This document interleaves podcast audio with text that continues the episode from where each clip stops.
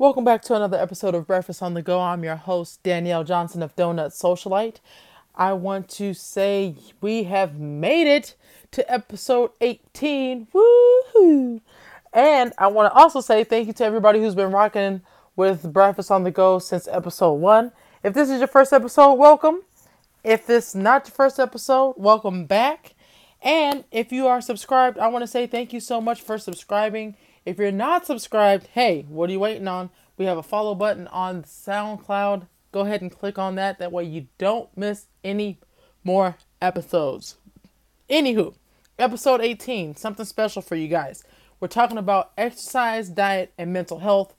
And really, I just wanted to go into detail just for a little bit on why these things are so important. Exercise, of course, is important so that you can keep your physical derriere up and at it.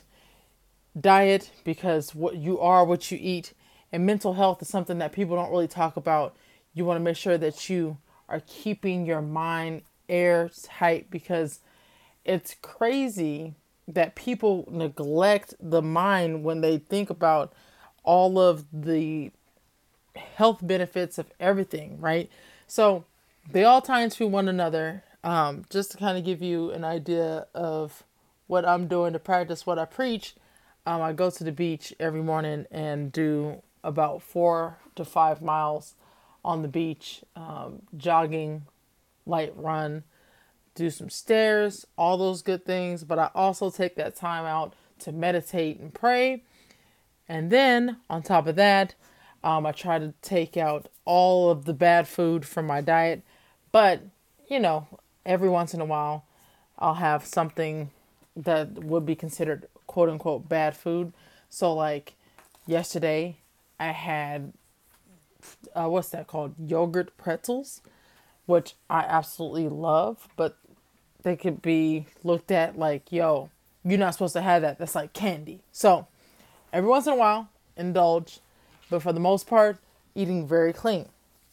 Now, enough about me let's go ahead and hop into why it's super duper important that you take these three things and put them at the top of your priority list.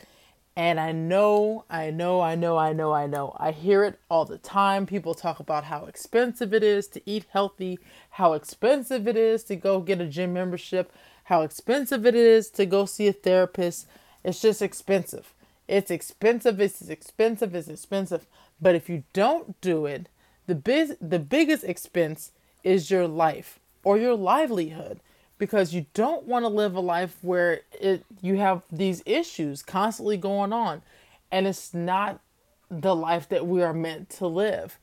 For instance, if you don't move your body around, it will start shutting down on you. I've seen it happen a million times over with people who just don't get active and they wonder why things don't work the way that they're supposed to work. Is because if you think about it back in the day day and i'm talking about back back you know what's real when you say it twice. Back in the day day when men and women were cavemen right and had to walk miles on miles on miles just so that we can get food or so that we can find some type of shelter or whatever the body is built for moving. It it has evolved from doing 30 miles a day to maybe doing a few miles a day, but it's still built the same. It's built to move. The more you move, the happier your body will be. Period.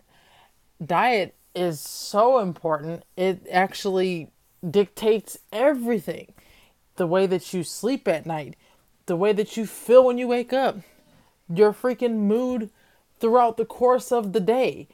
Everything, everything is dictated by what you put into your body because there is a chemical release that happens when you eat food, and there's all kinds of things that are in the food that respond to your physiology. There's all kinds of stuff, and I'm not no scientist, and I'm not gonna pretend to be a doctor.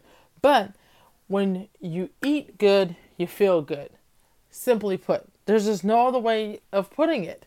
And last but not least, your mental health. a lot of people deal with anxiety and don't even know that they have anxiety. I had a friend that told me that he had a panic attack for the first time last year and he didn't know what the heck it was. He just knew that something wasn't right.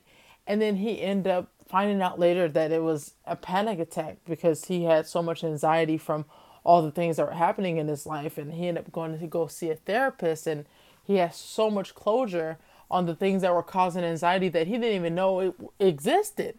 So it's super important that you take these things and you put them at the priority of your list because if all these things are in shambles or if these things aren't being accounted for, then you're setting yourself up for failure in the worst way.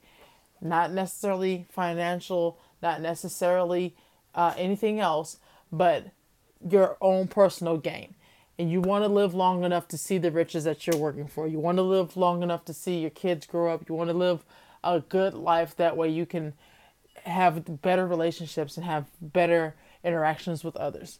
So, that's today's episode. I will leave you on that note. Make sure that you tune in for the next episode where we talk about treating yourself and it's not with massages or anything like that. So, tune in to see what I'm talking about. Until next time, I'm out. Peace.